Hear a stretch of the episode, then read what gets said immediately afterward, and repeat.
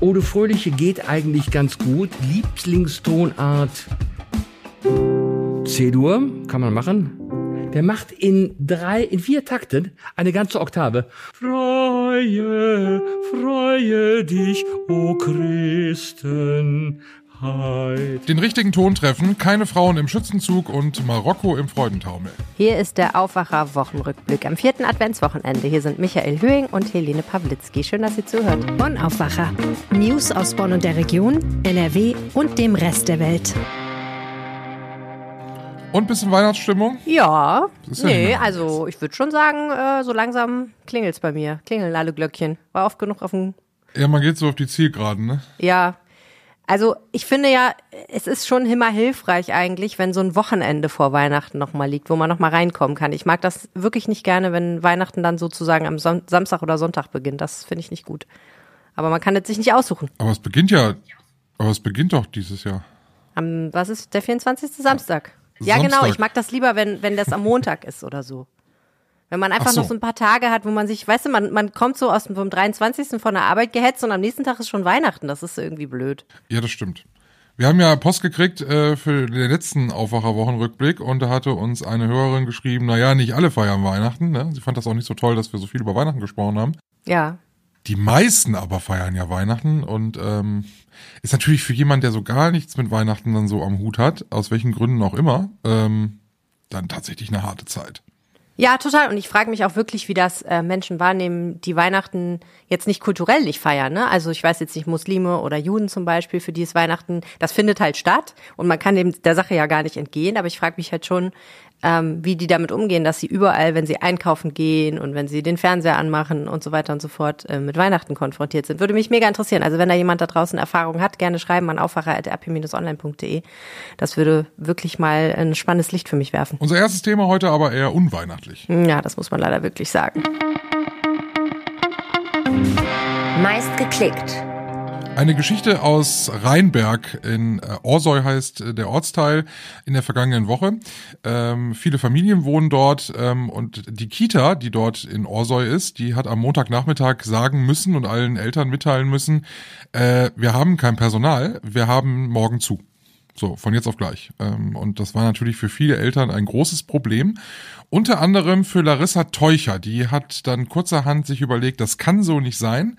Und was soll ich denn jetzt machen? Ich bin berufstätig, mein Mann ist berufstätig. Und dann hat sie, hat sie äh, als Kurzschlusshandlung Folgendes gemacht. Sie ist an dem Dienstagmorgen äh, mit ihrem Sohn ins Rathaus gegangen und äh, ist da so durchmarschiert, stand plötzlich im Vorzimmer des Bürgermeisters und hat gesagt, so, die Kita hat zu, irgendwas muss ja mit dem Kind passieren, also soll der Bürgermeister sich jetzt drum kümmern. Ähm, das hat sie so gemacht und es gab große Augen logischerweise im Vorzimmer. Ich meine, wer schon mal mit Vorzimmerdamen zu tun gehabt hat, der weiß, dass die, die ja eigentlich äh, mit jeder Situation umgehen können.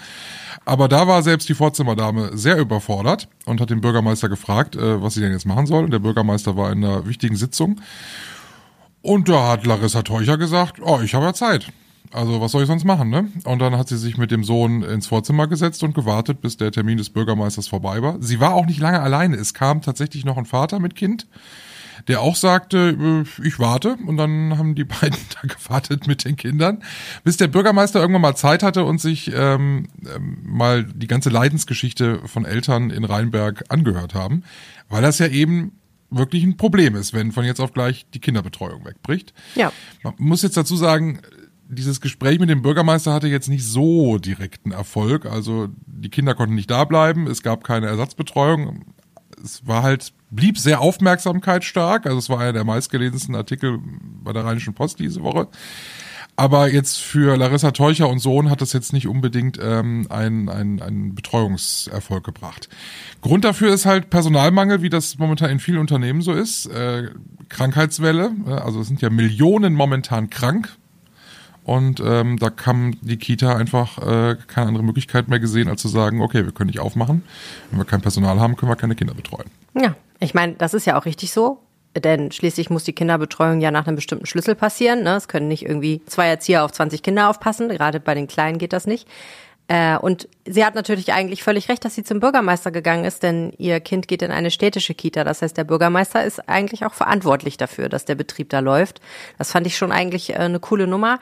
Klar, dass das jetzt nicht äh, er mit dem magischen Zauberstab wedelt und auf einmal irgendwie 20 neue Kita-Erzieherinnen nach Rheinberg holt, ähm, das war auch klar. Aber ich glaube, sie hat damit echt nochmal so ein Zeichen gesetzt, denn das ist ja einfach so. Die Leute, die da drunter leiden, wenn in Kitas Personalmangel sind, das sind natürlich die Erzieherinnen und Erzieher, das sind die Kinder und es sind die Eltern. Und wenn die sich nicht wehren, dann wird die Politik da auch nicht tätig werden. Dass es einen Erziehernotstand gibt in Deutschland, das ist ja kein Geheimnis. Und wenn dann auch noch eine Krankheitswelle kommt, dann wird's halt relativ schnell echt eng, ne, weil man einfach keine Ersatzkräfte hat, die dann vielleicht auch noch mal reinkommen können und ihren freien Tag vielleicht verschieben können oder so. Ja, da muss was passieren, auf jeden Fall. Tipp der Woche. Ja, wir werden weihnachtlich jetzt aber, ne? Singst du gern eigentlich? Äh, für mich. also nicht öffentlich oder so. Also du versuchst mich ja Aber immer zu ja animieren oder so, aber äh, na, ich kann nicht wirklich singen. Ich war ja mal im Kinderchor, also als Kind. Ja. Und äh, meine Mutter meint, das wäre toll gewesen. Natürlich, Mütter sagen sowas. Aber Ja. nein, ich, ich kann nicht wirklich gut singen und ähm, mach das aber gerne tatsächlich. Aber du hast so eine schöne Stimme ich mache eigentlich. das auch eigentlich gerne. Also in der Kirche, so in der in der Masse zum Beispiel, ähm, da singe ich laut mit, weil ich immer denke, links und rechts von mir wird noch sch- schiefer gebrummt. da kann ich also auch noch mal richtig mitsingen. Aber ja, singst du singst ja Sehr gut, und gerne. Ich singe gerne und ich singe auch, äh, ja, zumindest habe ich Übung, ne? Das macht ja mal viel aus. Das ist, glaube ich, ehrlich gesagt auch der Schlüssel dazu. Äh, ich kann nur jedem empfehlen, der meint, er kann nicht singen, einfach viel singen, dann kommt das schon von alleine. Ich meine, es gibt sicherlich irgendwie Leute auf der Welt, die wirklich kein Gehör für Töne haben und einfach gar nicht hören, ob was hoch oder tief ist und dann auch entsprechend nicht hoch oder tief singen können an der richtigen Stelle. Aber ich denke, das sind eigentlich viel, viel weniger, als Leute behaupten, dass sie nicht singen können. Viele fühlen sich einfach nicht wohl beim Singen. Und das ist ja eigentlich total schade, weil Weihnachten, ehrlich gesagt, Singen an Weihnachten ist, finde ich, eine der schönsten Sachen, die man machen kann, um einfach mal dieses Gefühl in sich einziehen zu lassen. Es ist gut für den Körper, es ist gut für die Seele, es ist gut für die Gemeinschaft. Also eigentlich muss man das wirklich überall machen. Aber es gibt natürlich wirklich Leute, die haben Angst davor, dass an Weihnachten in der Kirche oder in der Familie zu Hause wieder gesungen werden soll. Und für die habe ich jetzt was ganz Tolles. Ich habe mich mit Wolfram Görz zusammengesetzt. Wolfram ist Musikredakteur bei uns äh, in der Kulturredaktion und er ist außerdem ausgebildeter Kirchenmusiker. Wusste ich auch nicht, aber hätte ich mir denken können, denn er ist exzellent am Klavier und auch kann auch sehr schön singen. Und das demonstriert er hier. Hier kommen Wolframs Tipps fürs Singen an Weihnachten. Wolfram, wir haben uns zurückgezogen in einen Raum bei der Rheinischen Post, wo es ein Klavier gibt. Wer hätte gedacht, dass das tatsächlich existiert, aber wunderbarerweise gibt es hier ein Klavier. Wird gleich ganz weihnachtlich in meinem Herzen. Du singst ja eigentlich ganz gerne wahrscheinlich. Hast du ein Lieblingsweihnachtslied? Nee. Äh, eigentlich nicht. Ich finde, es ist ein Ros entsprungen, ganz toll. Das swingt richtig, ne? Ja, aber es hat so wechselnde Rhythmen.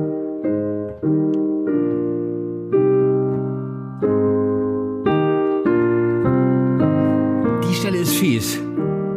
Ähm, es hängt immer da ein bisschen davon ab, was der Organist vor Ort an Tonhöhen wählt. Ja, Tonhöhen ist, glaube ich, das, wo die meisten Angst vor haben, einfach, ne? Genau, wenn es zu hoch hinausgeht. Ich meine, wir hören jetzt bei der Fußball-WM eigentlich, dass äh, 99,5 Prozent aller, auch Männer, äh, durchaus sehr hoch kommen.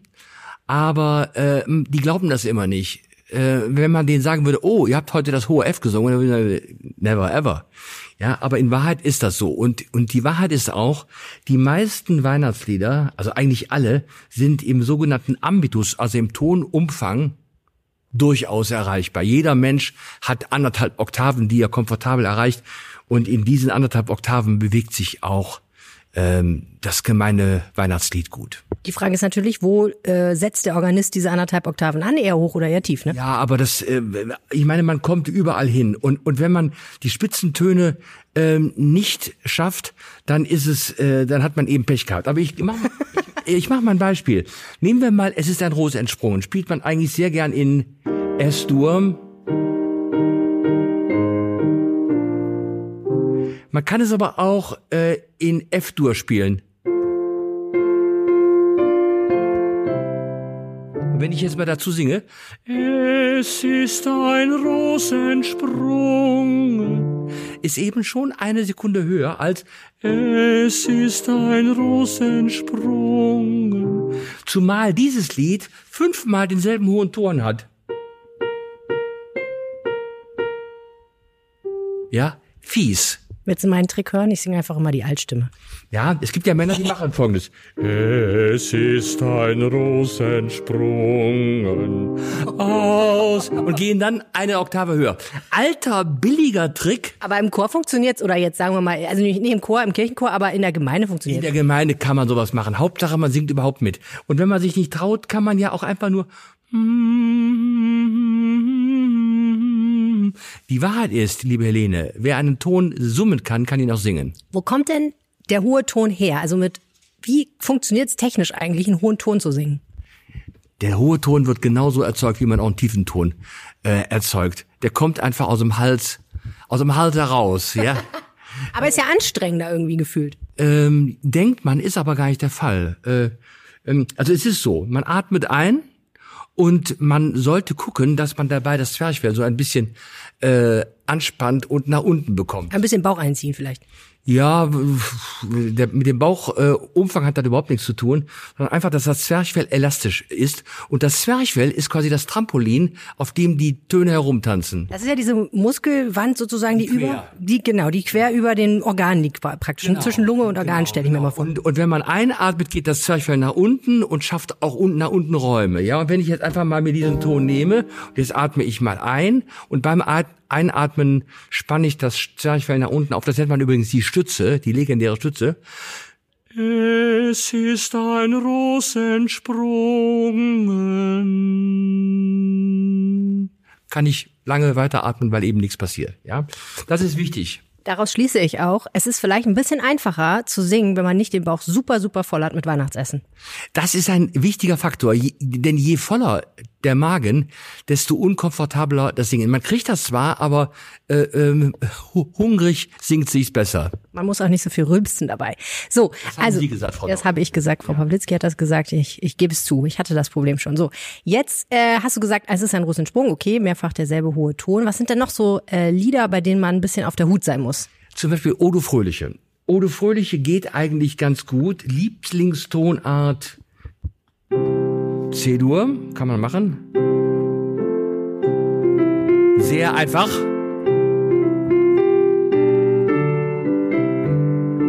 Soweit eigentlich klingt alles easy. Das kriegt man auch hin. Geht gut. Ja, wunderbar. Aber jetzt Achtung!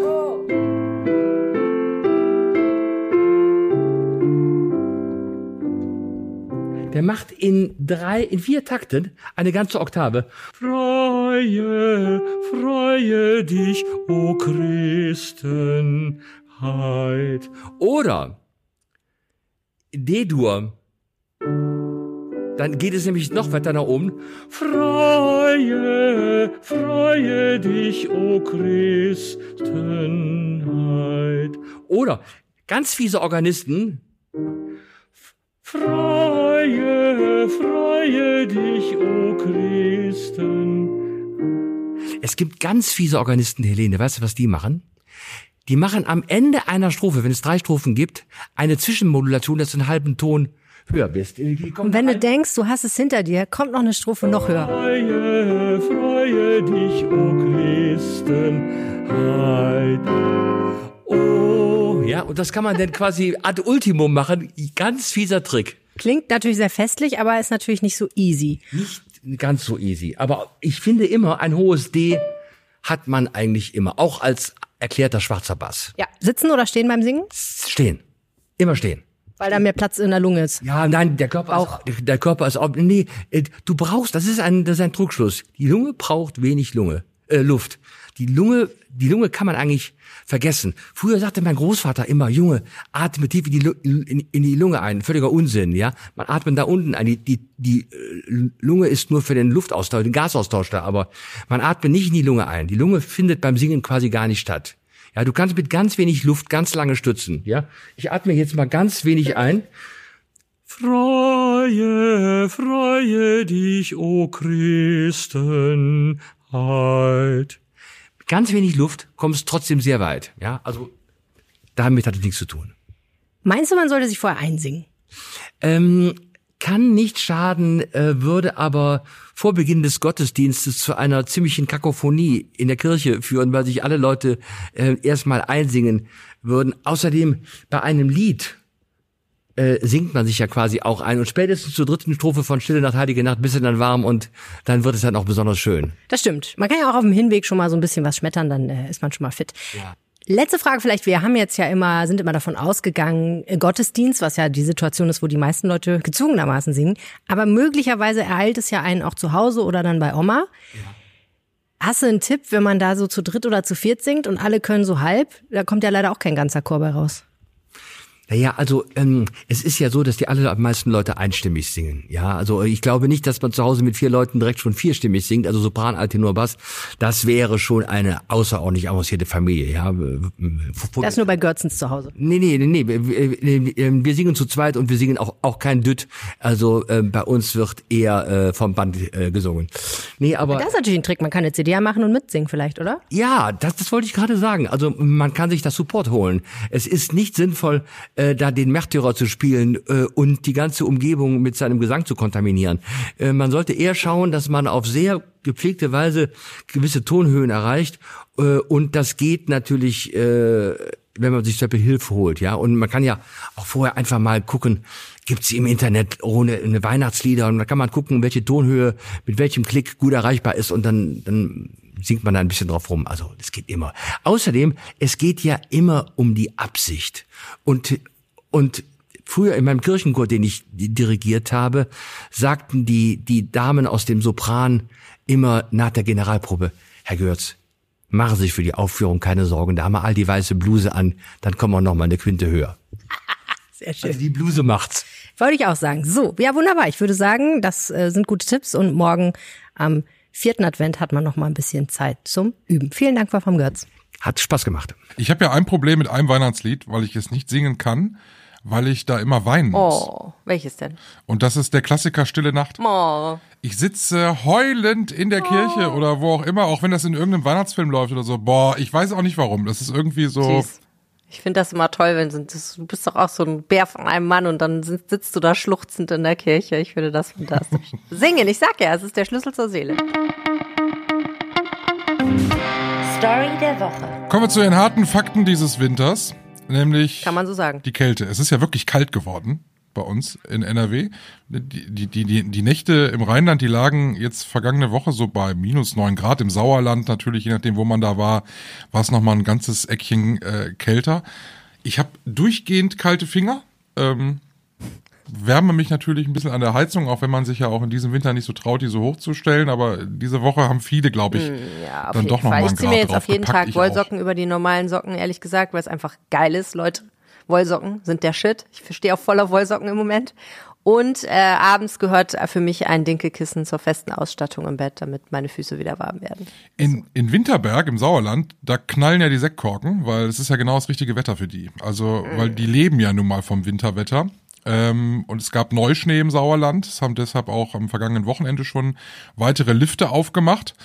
Und ähm, Ist auch sowas, womit man gar nicht mehr gerechnet hätte in Zeiten des Klimawandels, ne? dass man diese Nachricht nochmal verbreiten kann. Neuschnee im Säuerland, Sauerland. ja, es reicht immer noch nicht so ganz, ne? Also, dass man jetzt nur auf, auf diesem echten Schnee fahren kann, sondern es braucht immer noch ein bisschen Schneekanone.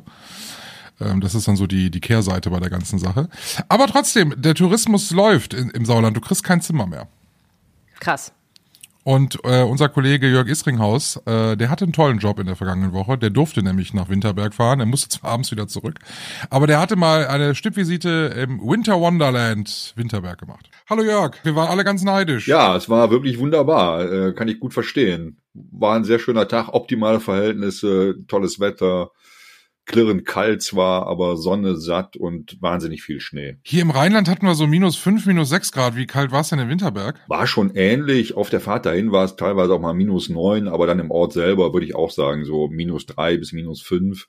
Allerdings mit viel Sonne und auf den Hütten, da kann man ja teilweise draußen sitzen an den Pisten, kommt einem das, kommt einem das gar nicht kalt vor. Also äh, da kann man prima draußen sitzen. Bist du Skifahrer? Nee, leider nicht. Also ich, äh, wenn, dann setze ich mich auf äh, so ein äh, Rodelding. Okay, also. Schlitten fahren. Wie ist es denn äh, jetzt in Winterberg? Ist es so winterlich, Winter Wonderland? Absolut, absolut. Also die Bäume sind auch tief verschneit. Das ist sogar schon so, dass sie m, gestern den Hubschrauber m, dort äh, hinschicken mussten. der Hubschrauber fliegt dann so kurz über den Wipfeln, um die mit dem mit dem Wind aus den Rotoren die den Schnee von den Bäumen zu treiben ähm, oder zu schlagen. Die haben nämlich Angst vor Schneebruch, äh, dass also Bäume umstürzen oder Äste abbrechen und auf Lifte fallen oder auf die Pisten. Also so viel Schnee liegt da teilweise. Auf dem Boden ist da nicht ganz so viel. Ich würde jetzt mal so sagen, so, so elf bis oder zehn bis 15 Zentimeter. Ähm, aber das reicht ja völlig aus. Also es reicht für eine tief verschneite Landschaft und die Pisten sind ja auch immer künstlich beschneit. Also die sind bestens präpariert. Ich habe da mit vielen Skifahrern gesprochen und so, die sagen alle Top-Verhältnisse. Aber da ist wahrscheinlich noch nicht so viel los, oder? Na, noch ist es äh, sehr angenehm. Also jetzt, ähm, wir waren am Donnerstag da und das war äh, noch okay. Also man kriegt problemlos einen Parkplatz und auch Plätze in den Lokalen, in den Hütten, wenn man draußen sitzen will, auf den Pisten ist viel Platz. Es laufen auch noch nicht längst nicht alle Lifte. Das ändert sich aber jetzt zum Wochenende. Also jetzt ab äh, äh Samstag sollen fast alle Lifte da in der Wintersportarena in Betrieb sein, sind rund 50, viele Rodellifte auch. Ich habe gehört, viele Hotels sind auch sehr gut gebucht, bis teilweise ausgebucht. Also ich glaube, jetzt an dem Wochenende geht's richtig los und dann wird das nochmal anziehen, wenn die Weihnachtsferien starten, haben die mir auch gesagt, ab Weihnachten, zweiten Weihnachtstag vor allen Dingen, da wird's richtig voll. Das ist für Winterberger Verhältnisse auch recht früh, ne? Also man, man kennt das eigentlich gar nicht, dass es vor Weihnachten schon so schon richtig losgehen kann. Genau, es ist äh, relativ früh, also vor allen Dingen, dass es so optimal ist, so früh. Also mir äh, haben da die Einheimischen gesagt im Skiverleih und auch die Sprecherin des der Wintersportarena Sauerland, dass es eigentlich die besten Bedingungen sind jetzt insgesamt gesehen seit zwölf Jahren. Äh, und das will schon was heißen. Also sicher sind da ein paar Pisten dabei, ähm, die dann vielleicht nicht so optimalen Schnee haben, weil sie auch nicht beschneit werden können. Aber insgesamt sagen die, war es schon seit zwölf Jahren nicht mehr so gut wie jetzt zu dieser Zeit. Und was für Touristen sind da jetzt aktuell? Sind da so ein paar? Ja, man sieht natürlich auch schon jetzt äh, einige Niederländer, die da unterwegs sind. Für die Niederländer ist es ja ein bevorzugtes Wintersportziel. Ähm, die stellen ein großes Kontingent an Besuchern und ansonsten sieht man viele, ja, ich habe auch aus dem Ruhrgebiet Menschen gesehen, haben auch mit Leuten aus Hessen gesprochen. Ich glaube, alles, was so im Umkreis von zwei, drei Stunden Fahrzeit ist, ähm, ist so auf Winter, auf Winterberg äh, ein bisschen abonniert, wenn man Wintersportfan ist. Jetzt könnte das natürlich wieder zu so Bildern führen, wie wir die vor, vor einem Jahr oder vor zwei Jahren gesehen haben, wo es sowas von voll war, dass sie da Straßen sperren mussten, weil so viele Autofahrer äh, aus dem Ruhrgebiet, aus dem Rheinland kamen. Befürchten die das jetzt auch? Ja, ganz ausschließen kann man es natürlich nicht, äh, hat die Sprecherin gesagt, denn äh, sobald äh, dort eben optimale Verhältnisse herrschen oder es auch, sagen wir mal, bis ins Flachland schneien sollte, zieht es dann dann doch eine ganze Menge Menschen dahin. Und wenn dann, sag ich mal, das halbe Ruhrgebiet kommt und das halbe Rheinland dazu und noch auch eine ganze Menge Niederländer, dann ist das einfach für die äh, nicht mehr zu kompensieren. Dann äh, kann das auch wieder zu Staus führen. Führt ja auch eigentlich nur eine Bundesstraße dahin. Äh, das staut sich dann schon mal kilometerweit zurück. Als Tipp sagt sie, eben antizyklisch fahren. Das ist ja meistens immer voll zu An- und Abreisezeiten, dass man da ein bisschen guckt und da ein bisschen flexibel reagiert. Dann äh, lässt sich sowas auch vermeiden. Aber so ganz ausschließen kann man es, wie gesagt, nicht. Fährt man da eigentlich auch Snowboard und so? Also volle, volle Bandbreite, was so die Wintersportarten betrifft?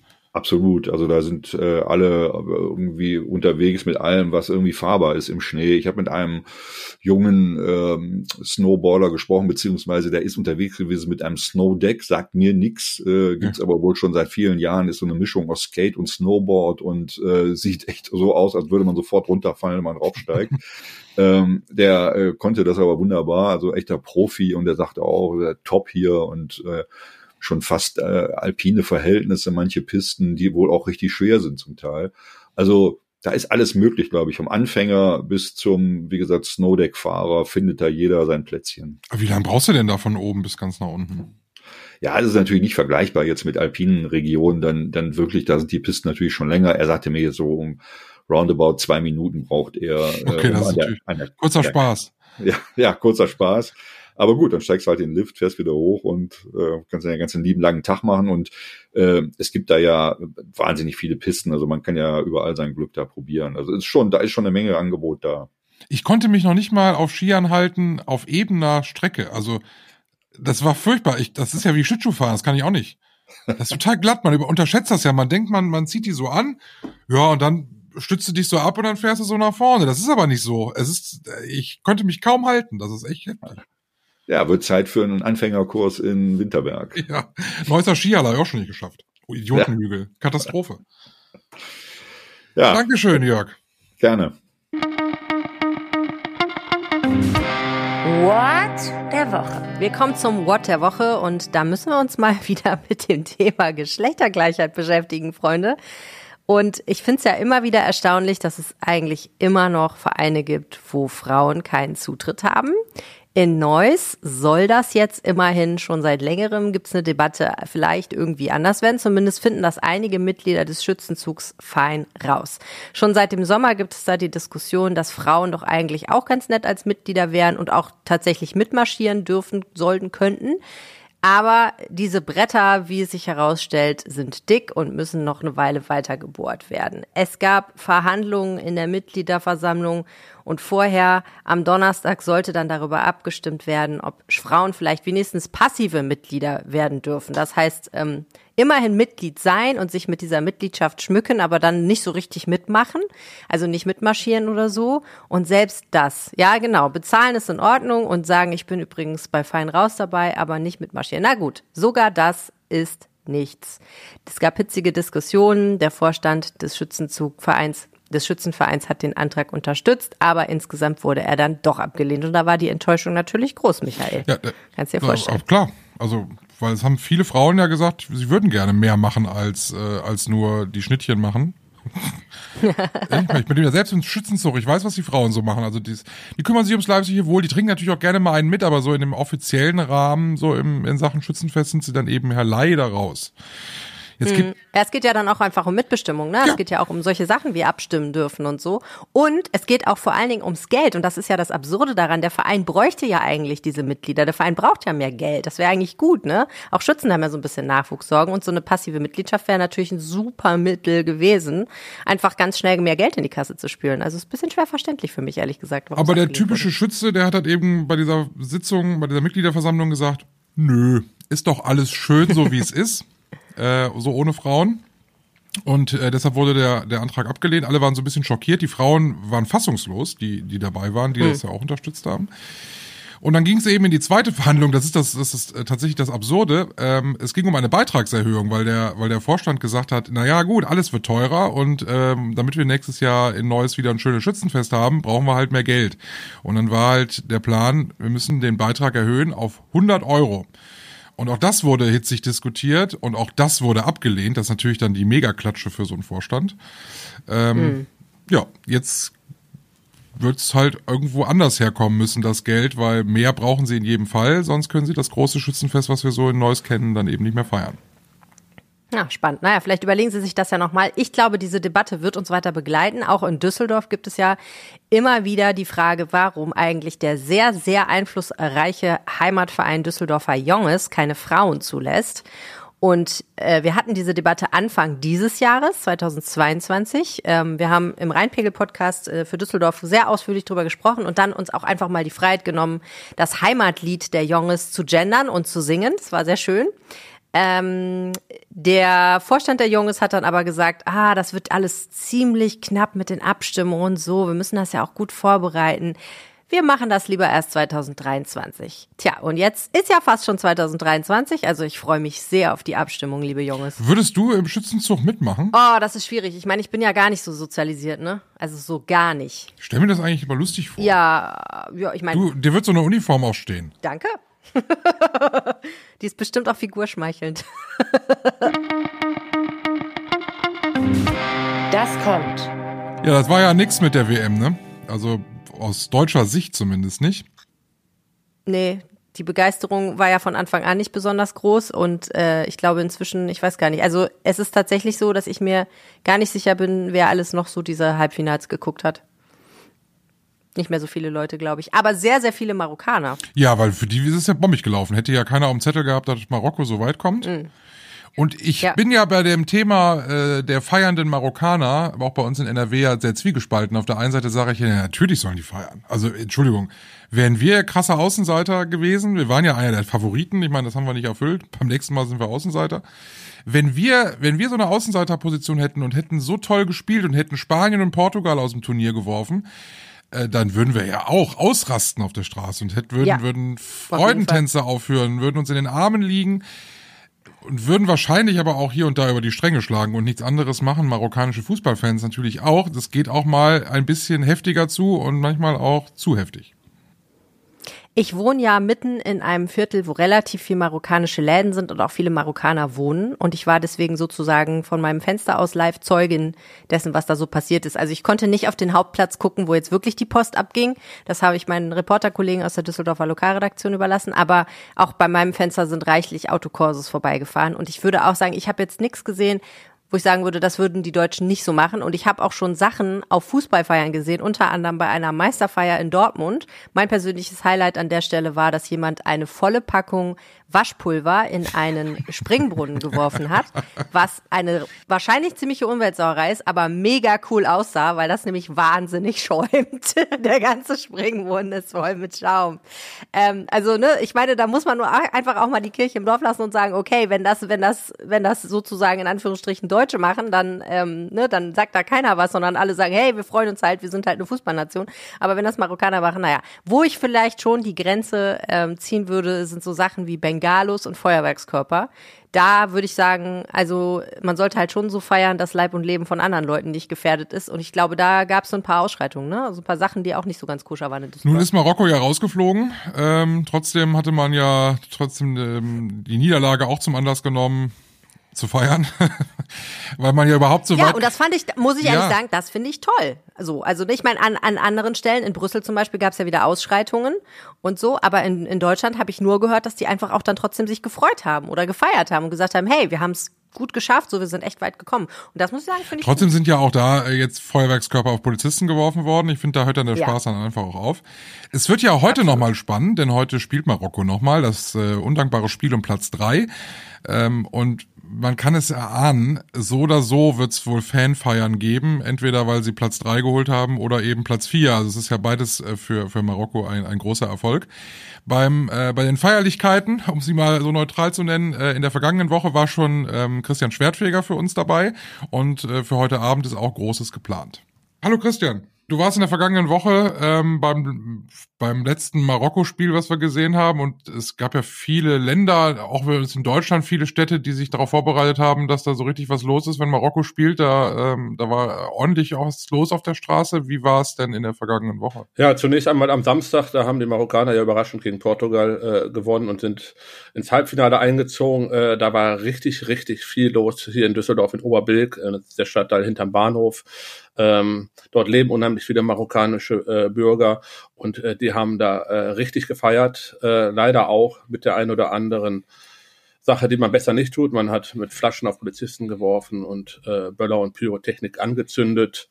Und äh, die Rheinbahn, äh, die stellte auch zeitweise den Betrieb ein rund um den Hauptbahnhof, äh, weil es halt durch die Feiernden zu äh, massiven Straßensperrungen und Beeinträchtigungen kam. Und ja, dann folgte der Mittwoch, das Halbfinalspiel gegen Frankreich, ähm, was die Marokkaner eigentlich, muss man ja auch sagen, erwartungsgemäß verloren haben. 2 zu 0, die waren ja krasse Außenseiter. Ähm, dementsprechend äh, hielt sich die Partylaune der Marokkaner auch in Grenzen, wenn man es im Vergleich sieht zum äh, Portugal-Spiel. Äh, nichtsdestotrotz waren einige hundert auf der Straße und haben da ordentlich Pyrotechnik abgezündet und auch auf, wieder auf Polizisten äh, vereinzelt geworfen. Und ja, ähm, sind halt Bilder, die man eigentlich so nicht sehen möchte. Also sie sollen diese Pyrotechnik besser lassen und äh, feiern, dann ist alles in Ordnung, aber anscheinend können sie es irgendwie nicht ohne. Heute Abend dann also Spiel um Platz drei gegen Kroatien. Ähm, Kroatien ja auch überraschenderweise äh, soweit äh, gekommen. Ähm, sollten die Marokkaner heute Abend gewinnen, dann wird's wahrscheinlich nochmal laut. Da wird es eine lange Nacht im Oberbilk. Da kann man von ausgehen, weil es spielt um Platz drei äh, und dann Abschluss äh, der WM. Die Marokkaner können stolz sein auf die Leistung und äh, dementsprechend äh, gehe ich davon aus, dass heute Abend auf jeden Fall nochmal richtig krachen wird. Die Polizei wird das wissen, ne? Absolut. Die. Polizei, äh, das muss man auch sagen, die macht da wirklich einen guten Job. Die ist da in den letzten, äh, bei den letzten beiden Spielen war sie da stets mit einem großen Aufgebot, mit einer sehr guten Taktik. Es kam ja halt nicht zu den Ausschreitungen und wenn es äh, zu denen gekommen wäre, da wäre die Polizei auch konsequent und reingegangen und hätte alles im äh, Keimland auch unterbunden. Also die waren da richtig gut aufgestellt und das werden sie auch heute Abend sein. Und man muss auch immer dazu sagen, keiner will Spielverderber sein. Wie gesagt, wir sind früh rausgeflogen, die deutsche Nationalmannschaft. Und man gönnt es natürlich Marokko, dass man sich dann auch freut und dass man dann auch draußen ein bisschen feiert mit anderen. Aber es muss halt alles im gewissen Rahmen bleiben, dass es für keinen gefährlich wird. Genau. Dankeschön, Christian. Gerne. Tja, das war Fußball, dann bleibt uns eigentlich bloß der Blick aufs Wetter und zumindest an diesem Wochenende bleibt es nochmal ziemlich kalt. Nachts minus fünf Grad in Düsseldorf, minus vier Grad in Köln, minus sechs Grad in Paderborn und Bielefeld, also warm anziehen und in Siegen schießt den Vogel ab, minus sieben Grad in der Nacht. Tagsüber dann eher so um null Grad in Dortmund ein Grad, in Paderborn minus ein Grad und im Rheinland bleibt es dann wirklich bei null Grad. Am Sonntag wird's dann ein kleines bisschen wärmer. Es bleibt zwar trocken, aber tagsüber steigen die Temperaturen auf drei bis vier Grad. Und am Montag kommt dann tatsächlich ein bisschen was runter. Da steigen die Temperaturen, haben wir vorhin schon gesagt, auf neun bis elf Grad und es wird wahrscheinlich regnen. Das war der Aufwacher für den heutigen Samstag. Ich bin Michael Höhing. Mein Name ist Helene Pawlitzki. Vielen Dank fürs Zuhören und bis bald. Zieht euch warm an und freut euch mit Marokko. Mehr Nachrichten aus Bonn und der Region gibt's jederzeit beim Generalanzeiger. Schaut vorbei auf ga.de.